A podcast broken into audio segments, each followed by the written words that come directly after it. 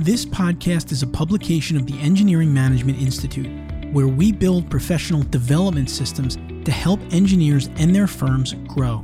You can now download our recently published AE Industry Trends Report, which contains answers to the following questions How long will the great resignation last?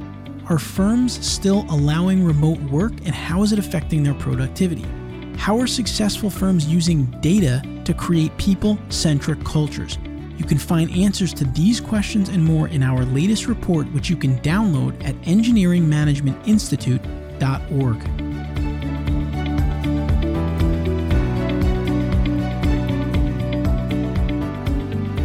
Welcome to this episode of the Engineering Quality Control Podcast, a podcast focused on helping engineering professionals ensure their projects are of the highest quality.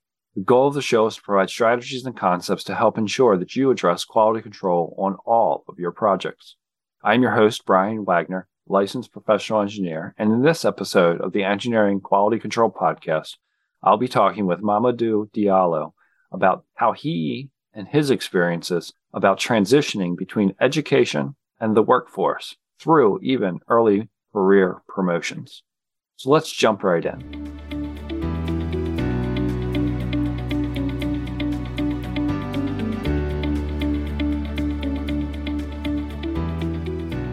Now, I'd like to welcome our guest for today, Mamadou Diallo. He's an EIT and technical project manager and the host of Engineers Hub podcast. Mamadou, welcome to the Engineering Quality Control podcast. Thanks, Brian. Glad to be here. Thanks for having me. So, I know you're involved in a lot of different things, and I hope that we can touch on most of them at least a little bit. But can you tell us uh, a little bit about yourself and maybe uh, what you do on a daily basis in your career? Sure. Um, so my background is in mechanical engineering. Currently, I work as a uh, technical project manager. And before that, I was working as a project engineer. And before that, an applications engineer. My day to day as a technical project manager now involves it's very focused on clients and making sure that our products are being delivered on time, making sure that um, it meets all of our quality standards, uh, making sure that it meets the uh, the client schedule, making sure that the team is functioning internally very well to ensure that processes are go- are doing well and performed efficiently. Working a lot with our suppliers, clients, um, and also distributors, just to make sure that things are accounted for. Make sure that uh, we're looking ahead. Make sure that we're just preparing and you know trying to anticipate when fires might happen and figure out how to put them out before they happen. Um, so just every day is very different. You always start with schedule, but you never know what the day has to bring. Well, it sounds like a lot of good things and a lot of excitement that you enjoy, right? Definitely. Yeah, when things are going well, it's fun. And when things aren't going well, it's also so the whole nother story. I think we've all experienced that at some point in our career. And that leads me kind of my next question. Most of the people so far on this podcast have been I don't want to say older, but they've been more experienced. They've been in their career for a period of time. I like to think that I'm about halfway through my career because I'm 40. So I figure if I can retire when I'm 60, I'll be completely happy. But you're kind of more early in your career. You just graduated from college a few years ago. And I'm just curious about your opinion and your thoughts on how you transitioned. You've been in a couple different roles and promoted over the years, but how did you go from maybe thinking about getting good grades to producing high quality work and working as a team to produce high quality work?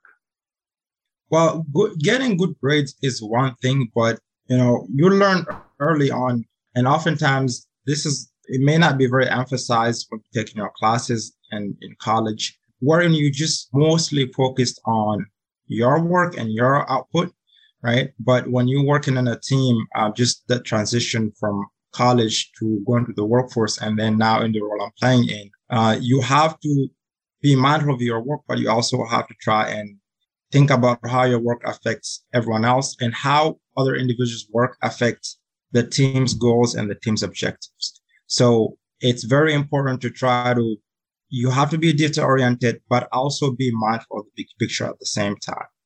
So it's it's definitely some something to to consider and think about often, all day, daily. Right. Because the, I mean, the goal is still the same is to do good things and do have positive impacts and, and get good scores maybe from your team. Like you said, it's not just the individual effort that everybody's trying to get that A and everybody's trying to work together to get to that finished product.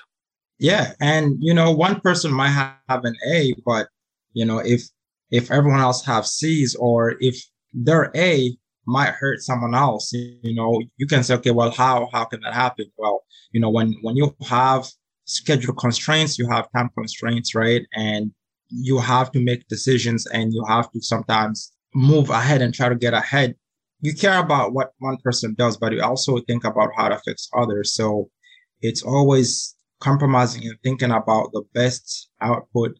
What can the team do collectively to get our best output? And that doesn't always necessarily involve mean that each piece of that is going to have to be always 100%. And, you know, it's, it might be difficult to understand or visualize, but it is a case. I mean, I've worked with somebody that he was very efficient and very detail oriented, but he took a long time to get stuff done. So when other people are waiting for him, it's frustrating to the other people. So I can definitely see those points. And I think that's a, there's a little bit of a curve as you enter and you transition from that internship or that just stepping in the door the first day to three years, five years, eight years down the road, where the tables kind of turn and you become that resource for those other people. And I think that's where you've kind of moved into now, moving up a little bit into more of a project management role. Can you share any of your experiences to how that affected the quality of your own personal work? I know when I transitioned from just doing design and working as a member of a team, delegating duties for myself was one of my challenges. But I'm just curious what maybe you have to offer the listeners. It's a balance because some of the things that helped me you know, working with electrical teams, controls teams, mechanical teams, you know, and then you have site installers and you're just trying to get everything to work and everyone is at different locations at the same time. I talk to a lot of people on a daily basis, but one of the things that I've come to realize, like one of the aha moments, like call them, I do a lot more listening than actually talking. So I interact with a lot of people, but it's oftentimes really the majority of those conversations are me listening and just understanding, first of all, how much the other person knows, and then understand the better end goal objective. But in order for me to come and communicate that to, let's say, our electrical engineer, you know, or the electrical engineering team, and explain to them how that relates to the, to the goal, it's oftentimes best to just listen first, right? Listen, and you you can just always ask the question, "Hey, how's this coming along?" will allow them to really open up to you and share a lot. And then when you listen to everything they have to say, then you can try and process that and, you know, try to talk to them or ask them, how does that or what they're doing impact what you're trying to accomplish as a team? So it's just repeating that, reminding that, but first listening and seeing where they're at. Because oftentimes, you know, one of the things that I realize is, you know, like when you work with a great team, you don't always have to keep reminding everybody of the thing is most people are comfortable doing their work and what they may not be as comfortable reporting or talking about it or giving progress updates so it's more so just getting progress updates how things are going and you're recording that and then just bringing it along right maintaining that communication i think that's a great piece of advice that just listening if you're new to project management or you're new now oh i have to manage this i have to organize it i have to force it to happen but in reality, everybody's trying to get to that same goal, like you said. So encouraging someone just to listen and hear what's needed. And then you know what resources as a manager that you need to support and give in order to help get to that finished product. One of the most important things usually is just first at the beginning, it's really good to have a good schedule and and oftentimes, of course, you talk about timelines, you talk about deadlines. So having that conversation at the onset, having just a debriefing with everyone on the team and explaining the goal. But in terms of just making a timeline and schedule, one of the best things that I've learned is I don't really live in this under rock where, you know, things go as I want or as I wish. So letting people be involved and actually make schedule based on what they tell you and what they approximate is the best way to get the team to work towards that goal. And then also, you know, relating it to just to quality, having those discussing them, hey, where do we need to have a controls? You know, at what point, you know, what milestone of your work do we need to maybe get someone else to look at it, you know, and and have it checked and verified before we move forward. And just making those checkpoints, but working with each team and each involved party individually is a great way to do that you've hit timeline several times and you talk about like clients needs and times what happens in your world when you know you're going to miss the deadline like there's no way that you're possibly ever going to get it done. There's something holding it up whether you control it or not and maybe we can do it both ways. The things that you can't control you're waiting on somebody else you're waiting on something that you really have no physical control of. What do you do in that situation? One thing I found effective is just again when you really build like a comprehensive schedule at the start, right? And you try to get timelines based on parts availability, components, and sometimes, at least within the world I live in, there's also engineering. You know, you gotta estimate how much engineering, how much time it takes just for the engineering, and then that has to be released, and then that has to be sent to maybe a manufacturer or a supplier. So the first thing is just having a, a good idea. And then from there on, looking at, okay, what are the things that are definitely going to make it, right?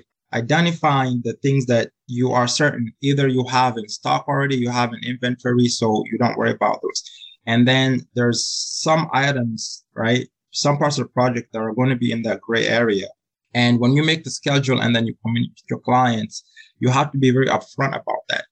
Don't make the mistake of overcommitting. If you overcommit, that's going to end up happening is they're going to hold you accountable to that, right? And then you're going to end up pushing your team, right? And you're going to pass on all that pressure onto your team.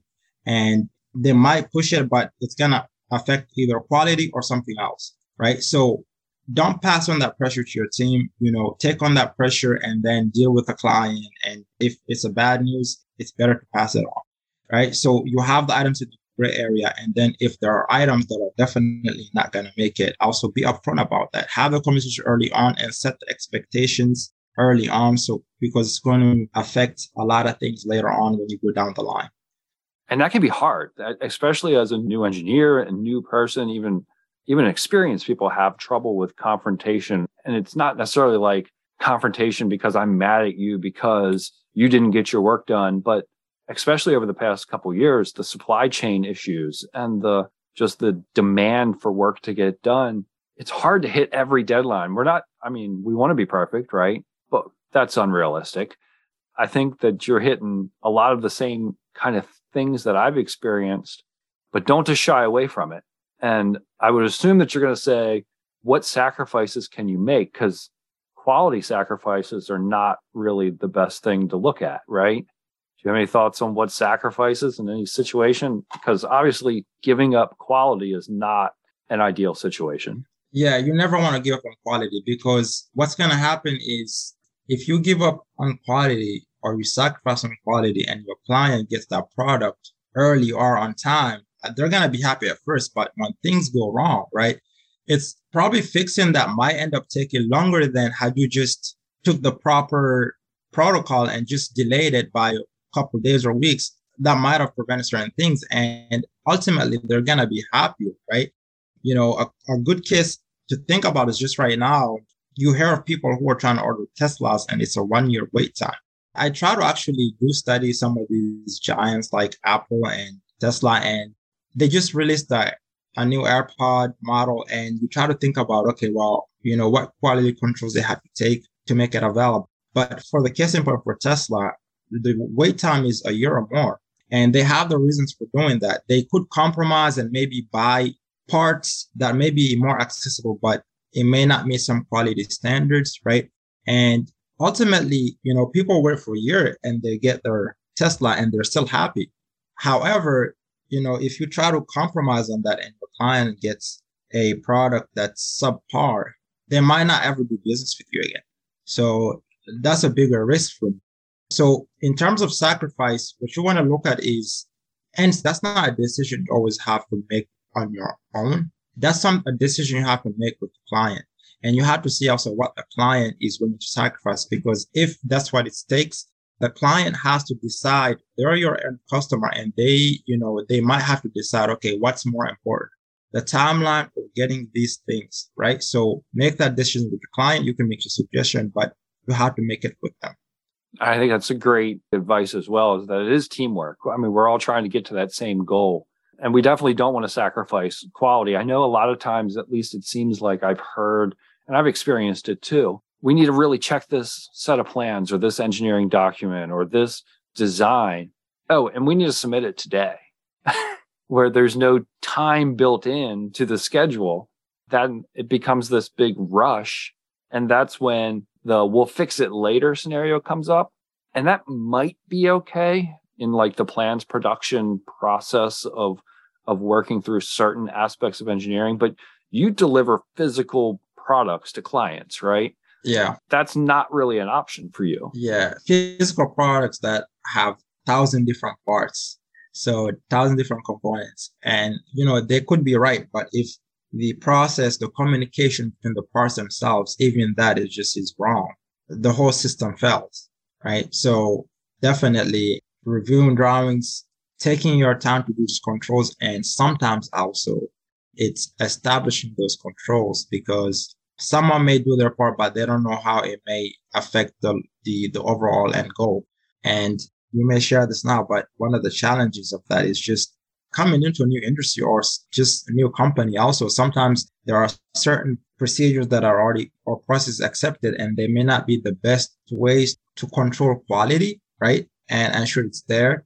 And it's just trying to get buy-in but you have to try and do it. You have to bring all the parties in and collect all the failures and just bring it hey you know these things keep happening. We need to figure out how to control this. You need to put a control in place to address it, but it's important. And again, if people have these unrealistic expectations, you know, you, you have to be okay with saying, Hey, you know, you're going to get this. It's going to be good, but you need to give it time to be tested and ensure that you're getting a good product. I want to dive a little bit more into the, the actual physical products asset because we've had other guests on the show that we're talking about like standardized systems and things, but it's more to the plans and design end of things. But you're looking more at, or you're at least you're involved with that delivery to the client and making sure that system that you're delivering to them is functional. What kind of quality control measures maybe are you establishing, at least in your mind? Are you establishing like checklists or like things that you want to make sure that you hold accountable or are they all coming from your employer or manufacturers or is it determined in the design phase even?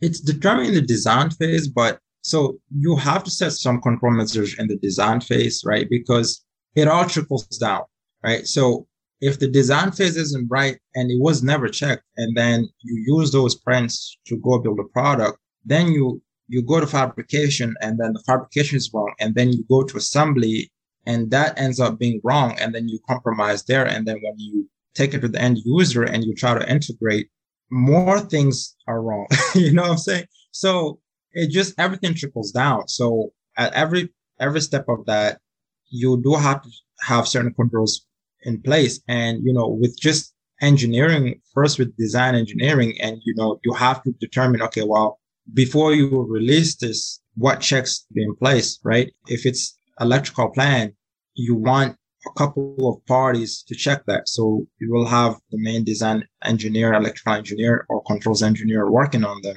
But once they release them, you have an electrical manager that also reviews at a minimum, right? One or two other people review those prints and they sign up on. And then once that's approved, that's released, that become a rev that has its own rev number right? So now you know you work, work off of that rev number. And then same thing with mechanical drawings. Then when you release that, right? And now you go into, okay, procurement of these materials because you're purchasing everything off of the engineering design. The materials you order, it's already been speculated, right? What is required. And that's already been included in the bill of materials. So oftentimes the engineers themselves, of course, and during the review process of the design, the parts will be checked to make sure that okay, well, these are good quality items. So typically you don't need to worry much about that as soon as once you have that engineering released and you have the controls in place, right? When you procure and then when you receive those items, either if it's already made, if it's a distributor supplier, or if you're assembling in part, you units also have quality items to check for there during receiving. It's always good practice to have a receiving sheet that lists out certain things to be checked out and ensure that whoever does the receiving will also review those quality items and also document the quality of the good that they're receiving.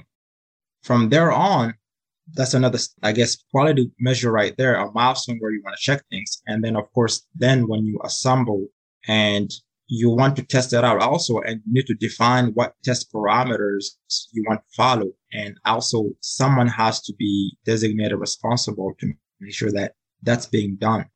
And my job oftentimes is I got to make sure all these things are happening. And sometimes it's challenging, but if the organization is big enough, they might hire maybe a quality engineer to do it. Sometimes they may not if the team is big enough, right? It's always good practice. But it comes back to accountability, basically, is what you're saying. And and that communication and that rapport that you have that there's quality at every step through the process. At least that's intended. And it's just making sure that those things are enforced and done to the highest degree. And I, I really appreciate your advice and your some of your experience there sharing that with the listeners. But I also want to dive into a little bit of the other things that you are involved with because I think it relates to your ability to produce high quality work. You and I met. I was actually on your podcast, the Engineers Hub podcast, and I invite you to just share a little bit about that podcast and maybe how that experience and how those interviews have helped you in your engineering career. Oh, absolutely. Because you know, if anything, those interviews have really they've opened up my eyes to new ways of looking at engineering, looking at the industries, right? Looking at the specific disciplines, looking at the things that are common but also different. And also learning about I often ask specific and cater questions depending on the guest, right? And depending what they share, because it opens up my world and allows me to learn maybe new systems or new processes that I haven't considered before. You know, when you were on the podcast, you had a great framework, quality framework, right? And that was very helpful for me. Another great skill, at, at least for the podcast, you know, or that you learn from that is just being able to connect and network with others, right? And now I'm in a position where that's what I do all the time. You know, every day I'm working with someone new or someone from a company that I didn't know. And, you know, you got to get these things done. And you just got to be comfortable working, reaching out with people. And yeah, it just becomes natural and normal. You know, the podcast is just, it's mostly just engineers, it's engineering, and it's catered to that because that's what I do and that's what I'm in. So, no, and I think it's great. And I think it just keeps reflecting. I think you and I both in in the hosting role and the ability to interview different people and have these conversations, it is about listening. It is about, I just like sitting back and listening to people's stories and their ideas. And hopefully the, the listeners are getting as much out of it as, as I am and as we are, because each one of those experiences that we've each had, it influences the decisions that we make, whether we consciously do it or subconsciously do it. I mean, I, how many times do you listen to the radio or see something on the internet and you're like, oh, that's interesting. And then months or weeks, years later, you have an idea and and that's still in the back of your mind. Does that make sense? Yeah. Or even you might see something and you're not impressed by it, but next thing you know, you're doing it. You know, even social media, you have all these trends, dancing trends, or singing or humming or saying words. Uh, my daughter, she's four now, you know, she was just dabbing like I was just looking at her like, where do you get that from? you know, she got that from somewhere. And next thing you know, I'm doing that, although it's old, but I saw her do it and I wanted to, you know, mix her. So everything, all your interactions affect you. So with that, you know, making sure that you also control what you're exposed to is also very important. So uh, you got to have quality control in what you ex- allow your mind to be exposed to as well. Because so that was good things and with that, you're also involved with a program that works with schools. Do you want to share a little bit about that? The nonprofit work. So I do actually do two things that, that work with schools two different ways. So I'm involved with this nonprofit, and I, have been involved with it actually since I was a teenager. So I, I was a volunteer in, in the organization. So what they do is they focus on higher education and students who are have a, who come from a low income background provide resources for the students to complete higher education. So you know, I give a lot of credit to who I am and the person I am today uh, because of the education that I had. First, you know, my parents who decided I was worthy of having one, right? It's a blessing and it's a privilege. And beyond that, you know, at some point after high school, there's a lot of people who I met along the way who influenced my life, right? And allow me to be who I am today. So that's what really motivated me to, to get involved with the organization. And yeah, I've been involved with them for almost 10 years. You know, currently I, I am the president of the organization. Every year we support with scholarship students one of the things that a lot of people don't understand is, especially in sub-Saharan Africa, a lot of students after high school, because it's public, you know, they drop out and because they're required to support their family, right? And, you know, the world we live in today, the education really determines, it has a factor in how much you earn, has a factor in how you raise your kids. And so looking at all the conflicts, everything around the globe, one of the best ways to help humans live together in harmony is making sure that we're all educated because we're a lot of us are prejudiced and oftentimes it's just because of ignorance. And all this experience that you've had all this diversity it makes you a better manager. It makes you a better person in the career that you've chosen. And i think it's going to make you better at focusing on those things like quality and not sacrificing because you have a reputation and, and i commend you for that. I want to be conscious of your time and I just want to give you the opportunity to share a piece of advice that maybe you wish you knew sooner. We kind of call this the power of experience segment, but something that you wished or something that you want to share with the audience that you may use on a daily basis, something that you can think of. One of the things I really want to just reiterate again, and this is something that I've just kind of, it hit me, you know, again, I've mentioned it before, but really oftentimes, you know, when you think about, okay, being a manager and work with a lot of people, or you have to be talkative and you have to be an extrovert and you have to have, you know, this great personality, but a lot of it is really just really listening, right? You have to initiate the conversation. You have to be there to listen.